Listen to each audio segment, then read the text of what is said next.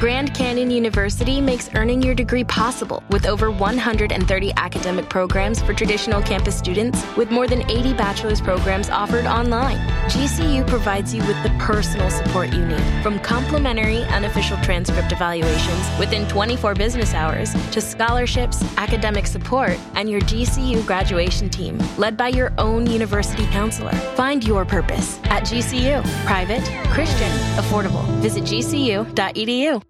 What's up? You're listening to Five Tip Friday. Okay, I don't know about you, but this downturn has taught me so freaking much about what to do, what not to do, what this means for our finances. It's taught me a lot. And the first thing that it has taught me is that a one month emergency fund is a minimum. I am not a fan of the $1,000 starter emergency fund philosophy. I actually don't feel like that's enough money when bad times hit. I've had a few bad things happen to me in my finances, and I do know that $1,000 did not get me very far. So I think this whole downturn has taught us that we can't expect when these things are gonna happen. We can't predict it. And because we can't predict it, we don't know when it's gonna happen. We have to be prepared. A one month emergency fund, in my opinion, is the bare minimum. The second thing that this whole downturn has taught me that even if you think your job is stable, it isn't. And this is something that I've been seeing a lot of. So I'm a part-time adjunct professor at a local university. They sent out an email telling us all that there was something that was going to be happening where it was going to be mandatory furloughs for employees that make over a set dollar amount.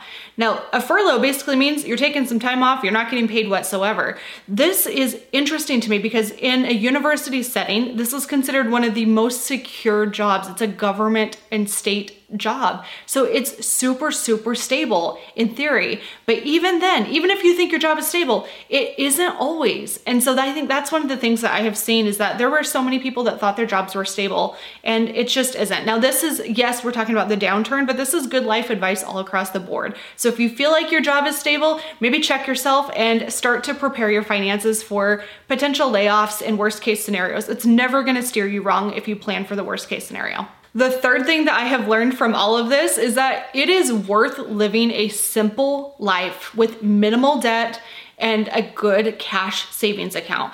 Now, I know this is like common sense, but there's so, it's so easy, especially in a good economy, to look around and think, you know, my job's safe, I've got some money, loans are being given out like candy, like I'm gonna be okay. I, if I can get a loan, I can afford it. If I can afford the minimum payment, I can afford the purchase. And that's not really true. Being able to afford a minimum payment versus being able to afford the item is very, very different stuff. So I think that this has taught us that living a very simple life brings a different sense of peace of mind that a lot lot of us don't have when we live that keeping up with the Joneses mentality or just trying to purchase the next latest and greatest thing. Sometimes it's worth taking a step back and just living well below your means to give you yourself that peace of mind. Which leads me to my fourth point. Cash is keen, especially in a down economy. I truly believe that we have not seen the worst of this whole downturn yet. I believe it's gonna get way worse before it gets better. And I think that we're starting to see a lot of the repercussions of economic shutdowns and quarantines and all of this stuff. That hasn't really taken its hit yet. But I do believe that when stuff does officially hit the fan, those that have cash are those that win. So if you have some cash reserves, my friend, you are gonna be so much better off. So what I'm doing personally right now is I am prioritizing saving like it's my full-time job. I have been moving as much as I can over to my savings account. So when the market comes down, we're gonna be okay.